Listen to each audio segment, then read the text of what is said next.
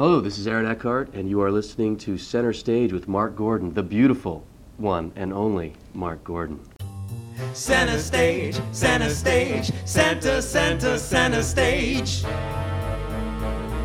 Center stage. Welcome to Center Stage. My name is Mark Gordon. On this show, we're going to talk with Mark Johnston and Mark Ryan, the directors of the documentary Wine and War The Untold Story of Wine in the Middle East. Gentlemen, what a beautiful movie. It's artful, and I think it's a film that really needs to be seen in this environment that we're currently living in, where people need that sense of resilience. Tell me how you found this story. It was a combination of many different things. First, I'd been to Lebanon for a wedding and was amazed by the culture and the people. And I work in wine and wine marketing, I would say. And Mark Johnston and I uh, had, were making a film about war in Lithuania.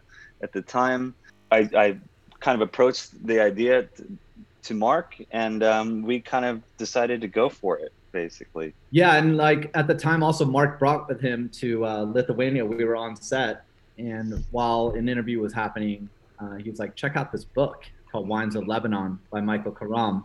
So I started looking at that book, and it was just fantastic how the photography brought to life this really exotic part of the world that didn't know too much about and then what Michael wrote about in his book was really this wonderful story about winemakers and the history of wine. And so, having been uh, wrapping up a, a war documentary, this was like just seemed like the next thing to do. So I was very excited about it. So we reached out to Michael Karam, and uh, he was receptive. In fact, we sent him a Facebook message, and he responded five minutes later. It was really funny and we didn't even know this guy, but he was like, "Yeah, let's talk."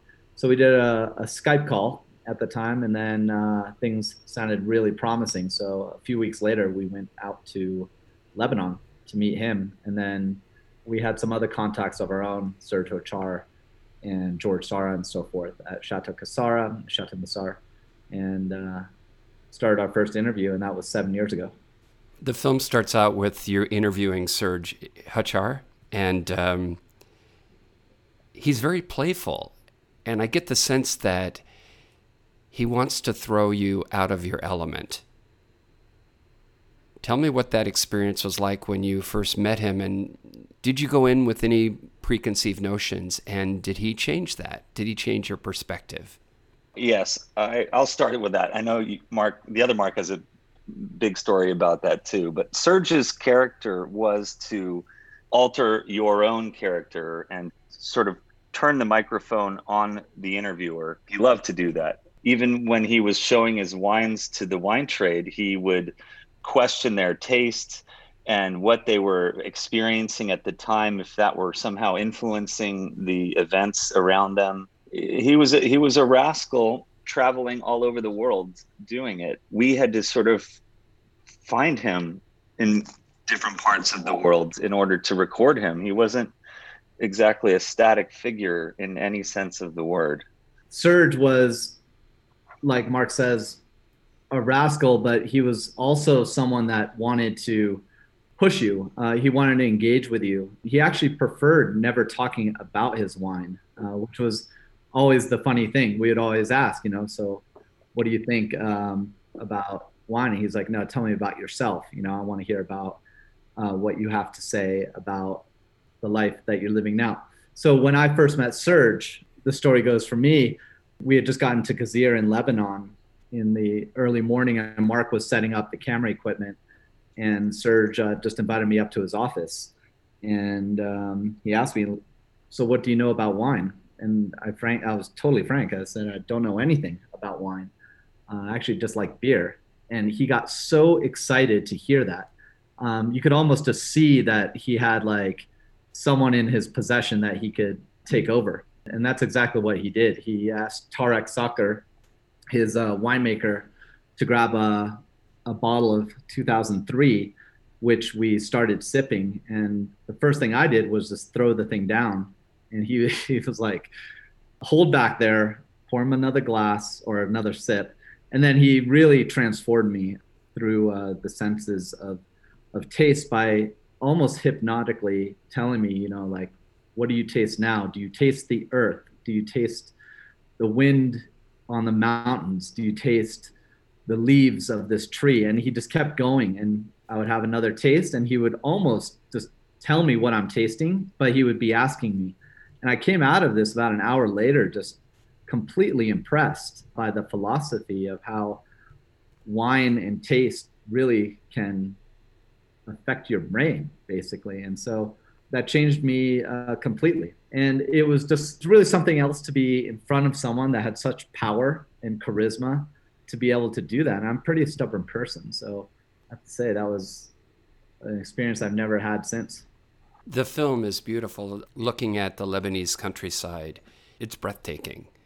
And you bring it up in the film, and you mention it in this interview as well that um, didn't really know much about Lebanon, but the things that that we do know in the West that I knew was oh it's war, it's just war everywhere, and your film takes us into this this whole different world of a people that are these beautiful people and this sense of resilience and what they're doing to maintain a culture. And I love this notion of when you plant the seeds, it's a permanence that these uh, you know these grapevines they become a, a, sense of permanence. I think that's an interesting concept and metaphor for a culture.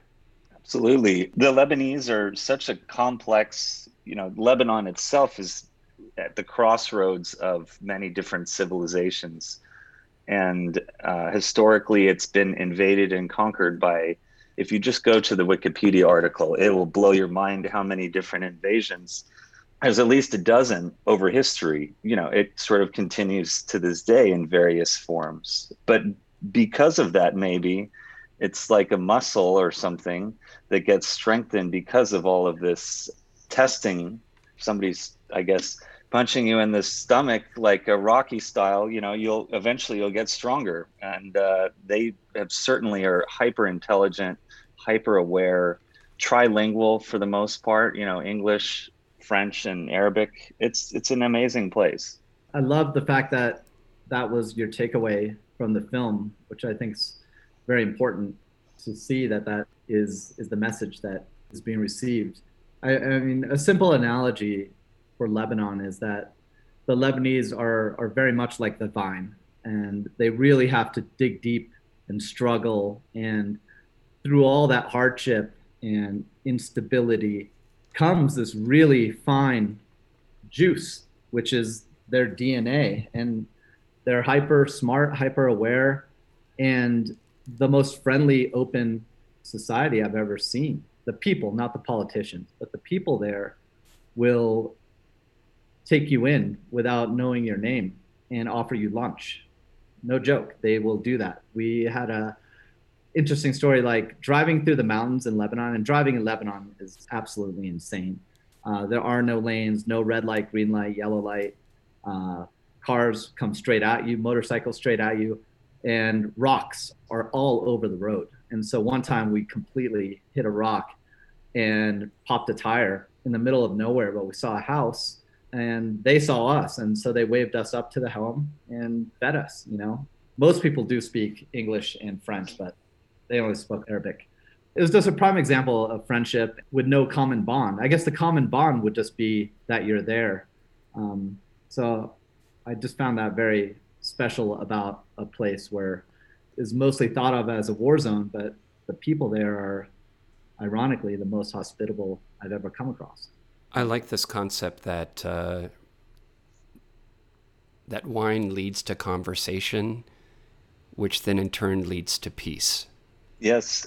Well, that goes along, I feel like, with the Lebanese people. They often before, during, or after interviews, there were long conversations and they were fascinated by us and us by them. And, you know, there were just wonderful stories and we made friends often because they're so open and um, have experienced so much in such a short period of time it feels like you know they may be age 30 but they have a 60 year old's wisdom so yes, uh, wine it kind of has that cultural element, if you will, of food and wine. Uh, there was always amazing Lebanese food everywhere. You know, you just nibble on the food. It's not like a feast. I mean, it is a feast if you want it to be. You know, it so it takes hours to eat, and uh, it's amazing. I think wine as a, a tool of communication is, is is is such an important lesson. It goes back to how Serge like hypnotized me because it's so easy today in, in today's society to make a comment on Reddit or Facebook or or wherever and just have no um, conversation about it. But wine is something very much of the present. And if you're with someone and you're sharing a glass, having a taste, you have a commonality in, in the conversation where you could talk about the wine. But that also leads to a conversation of whatever it should be.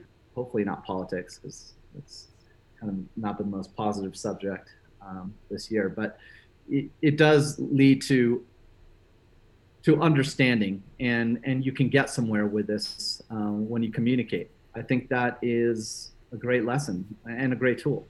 What were some of the challenges that you faced in making Wine and War? Ooh, there were many. I mean, there were language differences uh, in certain communities. Like, you know, when trying to film the Bedouins, there was large language differences. Uh, the Bedouins are the ones who harvest the, the grapes for the most part. Uh, there's permit issues. Just to get the paperwork done to get the filming permits was nothing short of a miracle. You had to go to the Ministry of Defense, uh, the Ministry of Culture, the Ministry of Antiquities, the military police, Hezbollah, all to do one shoot in um, the Temple of Baalbek, as just one example filming down by the Israeli border to film uh, these turtles that were hatching. Uh, that only happens within a couple week period uh, during a full moon and sunrise was another challenge and we didn't have the right paperwork just one sheet of our like six sheets of paper that was all handwritten hands like stamped in ink and we got denied. And so we waited like four hours for the military checkpoint to change. And we just went in again and kind of shuffled the papers around. And they were like asking, where's the other paper? And we're like, oh, one second, you know, kind of just holding up traffic behind us.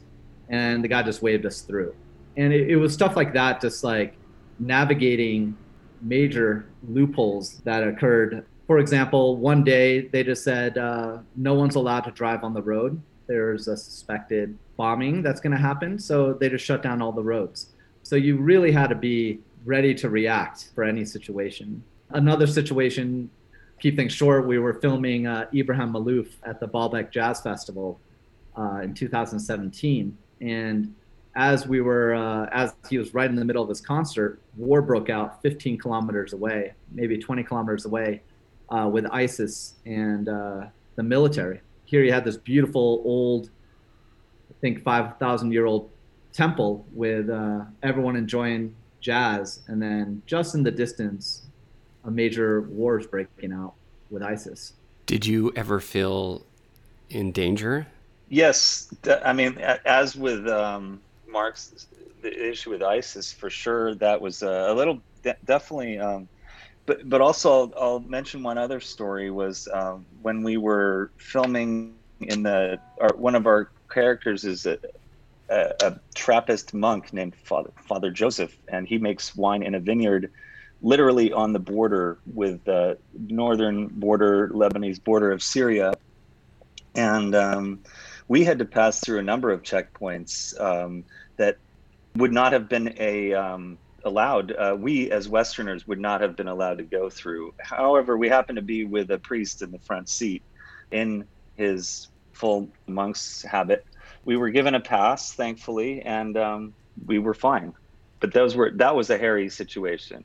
Even in uh, Lebanon itself, I mean, sorry, Beirut, there's a section um, just right in the middle, five minute drive from downtown, where Hezbollah has like a four block radius that's their compound. And I was walking through there one day, um, pretty much like the first few days I was in Lebanon, just kind of out and about, strolling. And uh, I walked right into their uh, neighborhood without really kind of realizing it. But I noticed things changed really quickly, and people were on the balconies. Everyone's kind of just looking at me, and I'm very Western dressed, and so I just keep going around, and then I turn a corner, and then there was a Nasrallah like complete edifice on the building, and and a bunch of uh, Hezbollah fighters that had died apparently because they had their pictures all over the alleyways. And I went out to take a photo, and that was a really stupid thing to do because uh, four scooters came up. Each scooter had two uh, Hezbollah guys with them, and uh, one guy kind of lifted up his shirt, had a gun, and uh, went for my phone. And then we had this little back and forth tug of war with my phone. But I figured at the time the best way to hold my ground is just to be ignorant and start yelling that someone was trying to steal my phone. And then we had this like funny exchange where he went through. Uh, I wouldn't give him my phone, but I held it while he went through and erased the photos. And then I walked out of there pretty quick. But what was funny is the photos were still backed up. I loved all the historical context in the film, and um, you have a lot of uh, lot of news footage some of the images are very striking. And the one that I really think about is when ISIS was destroying all those artifacts, because you show us, uh, was it Baalbek, the that that kind of big fortress that's a well preserved uh, artifact. It's like a big, it's like a city, isn't it? Yes. Yeah, the Temple of Bacchus. Temple of Bacchus, yeah. Um, but then to to look at these images of ISIS destroying you know all these antiquities. I remember when that happened, and just the stupidity behind all that. Baalbek and Palmyra, the, the city Palmyra that ISIS destroyed, um, they were stops on the spice route um, back in the day. So uh, in the ancient days, so it was, you know, literally geographically very close by, and um, you know, the chief archaeologist of the site now um, is is very uh, concerned. You know that it's it's it is a crown jewel in Lebanon. This un- amazingly pr- preserved Roman temple in the middle of the Lebanese countryside, where um, the vineyards are currently, and and Hezbollah. You know, it's it's it's a very odd mishmash of cultures currently, and always has been. So yes, to, to answer the question, yeah, archaeology played a big part. Um, we felt like it was just that the Lebanese and their culture is just a continuation of of many different strains of history, whether it were the traders, the Phoenician traders that uh, you know brought the wine around the Mediterranean, um, many different things. Mark, do you want to talk about that? Well, yeah, I mean they're just lucky that uh, the war stopped at the borders where it did um, because that was certainly next in line, um, especially since it's a temple dedicated to wine, to Bacchus, the wine god. So, or Dionysus. So, um, very, very happy that that didn't happen. And while we were there, it was really fun to see that um, a lot of celebrities were visiting during this time, um, where where we thought it was like totally dead. But you would have like Ai Weiwei was there uh, one time, and we were like waiting for him to have his private tour done.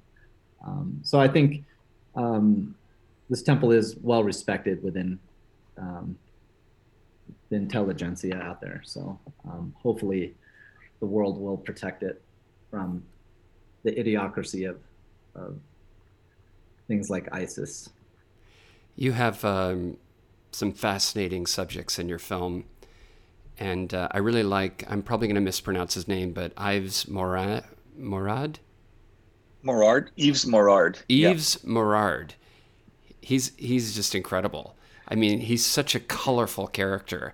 Tell me about that experience interviewing him. And he's got a he's got a very fascinating story. Oh wow, yeah. I mean, um, Yves Morard is a uh, yeah. He was a, a Frenchman. Um, who uh, you know responded to a classified ad in 1982 in the midst of the Lebanese civil war to make wine in Lebanon for an upstart winery there. Um, and uh, yeah, we tracked him down. Um, you know, I don't want to give too much away in the film, but we tracked him down to to hear his story that we had heard through rumor, um, we wanted to get it verified. And so he was living in a small village in southern France, uh, still making wine. And um, he was more than happy to tell us his story. However, we didn't speak French and he didn't speak English. But uh, Michael Karam, our the writer and uh, sometimes interviewer, spoke some Arabic. So between a combination of French and rusty Arabic, we heard his story basically. He was a legend during the time during the Civil War. From various other people we've interviewed, he was the one guy from the West who ended up in the Bekaa Valley as a winemaker for Chateau Kefraya, one of the original and most famous wineries there. He would dress up in a ballerina outfit and just show up at parties and was just such an enigmatic and funny character. So you could just imagine this one guy from the West, surrounded by Lebanese winemakers, making wine in a war zone and just being this funny, vivacious character. You look for people like this for storytelling, and, and he certainly was a gem. Serge says something in the film how I'm just going to kind of paraphrase this from my memory, but if grapes drop on the ground, they'll ferment and they will create wine. They will just do it. And I think about in making the film, wine gets better with time. You know, Serge talks about we're gonna like the towards the end. There's a scene where they uh, he drinks wine with this uh, with this author. Uh, what's her name? Oh, Elizabeth Gilbert. And they they start at three and they go all the way into the evening. And I'm just wondering with your film, did you create the story or did the story create itself?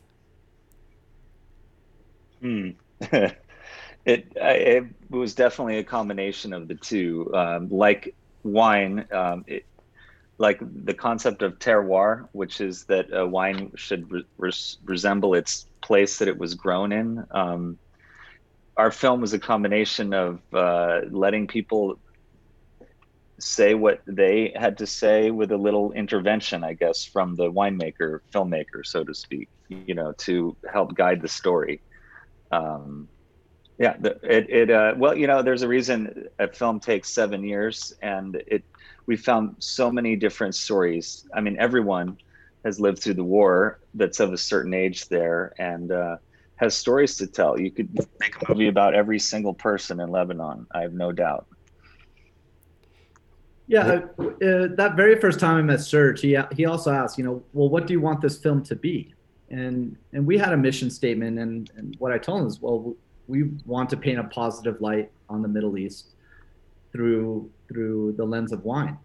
And then he simply said, like, well, then that's what it'll be. And then you know that was the first interview. Seven years later, um, you know, just really working at it and changing the storyline many times because it, it's really difficult to to add all these people together in a in a linear thread where they're all lining up and saying things that lead into the next subject. And so, um, but I believe what what Serge was saying was like, if you have a vision for something, then it'll be, it'll show up, and and that's where this film ended up. It's it is the vision we intended to make, and um, it just took that time. And we, we also had a couple pillars that we had to hit. Right, no politics.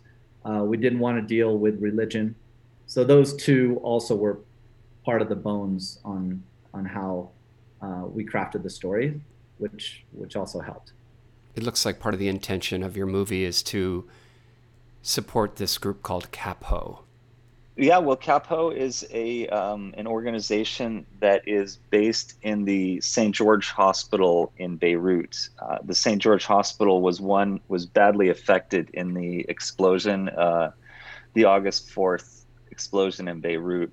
The friends we've met over those seven years are like dear friends, and those friends, uh, luckily, the, I was about to say our friends didn't directly have any any major losses, but it turns out that uh, that wasn't true. We found out about a week after the explosion on August 4th that Serge Hochar's sister had died in the blast. The door to her home blew open and knocked her and killed her, uh, which was really really sad. And that happened to many people, and a lot of scars, a lot of destruction. And so our friends were really devastated because their friends had businesses destroyed, homes destroyed. Everyone was living with other friends, and uh, it's it's put a tremendous strain on a country that has already been under a major strain with half the population being refugees from Syria, hyperinflation on a, on a Venezuelan scale, COVID, uh, massive political corruption, a huge trash crisis. I mean, you name it, they have it. There's really not a lot to be said that's good coming out of Lebanon except the people and the wine. And so after seven years, this is the this is what we know what we can do. So all the proceeds to the film for watching the film will go to Capo, who is providing insurance to children that don't have access to medical insurance and to rebuild the St. George Hospital where Capo is based. When you think of the film and the ultimate message of this movie, and what would it be? There's definitely uh, many that one could draw from it. My personal take is that uh, this resilience that the Lebanese have shown so much of and have learned and perfected this art of resilience you know it's something that that we can all learn from it's something that seems to come by second nature to the Lebanese. You know, when something happens in life, you, you may have a plan B or, or, or whatever. The, the Lebanese have plan ABCD is you name the contingency plans. They have it and they're almost they're ready to change on the stop of a dime at, at any moment. And have a have fun and have a, a, sort of this what the French call the joie de vivre, you know, this sense of joy in life and of living every moment to its fullest in the process. That's my takeaway, but there there are many of them. I would hope a, a takeaway coming out of the film was that no matter what life throws at you, you can always bounce back and use it to your advantage because the upside is life and that's the most important thing. And we shouldn't hold ourselves down by the situations we're in but to to rise above it and don't let politics weigh you down because people in general uh, i would say are mostly good. And we could all uh, live a better life knowing that. One of the um, subjects in the film he makes this uh, this observation about or, or just says that, you know, sometimes we don't have electricity 24 hours a day, but we just get by, we make do with what we have. And I think that notion is lost in the West because we can go out and, you know, people are more concerned with the cappuccino that they're going to get than, than looking at what's really important in life. And perhaps maybe this is what uh, COVID 19 has taught us the importance of connection, of communication, of peace, of family. And that notion resonates through your film. And I, I found your film extremely touching and extremely moving and inspiring. And I really appreciate what you've done and the people that are represented in your movie that share their insight and their story about living and life in the face of tragedy, in the face of danger. Thank you, gentlemen. It was a pleasure. For more information about the film, visit wineandwar.com. Until next time, this is Mark Gordon, and I'll see you center stage. Center stage, center stage, center, center, center stage. Center stage. Hello, this is Homer Simpson. Whenever I want to know what's going on in the entertainment world, I listen to Center Stage with Mark Gordon. For more on Center Stage, visit stageandscreen.com. And hey, don't forget to subscribe to our podcast.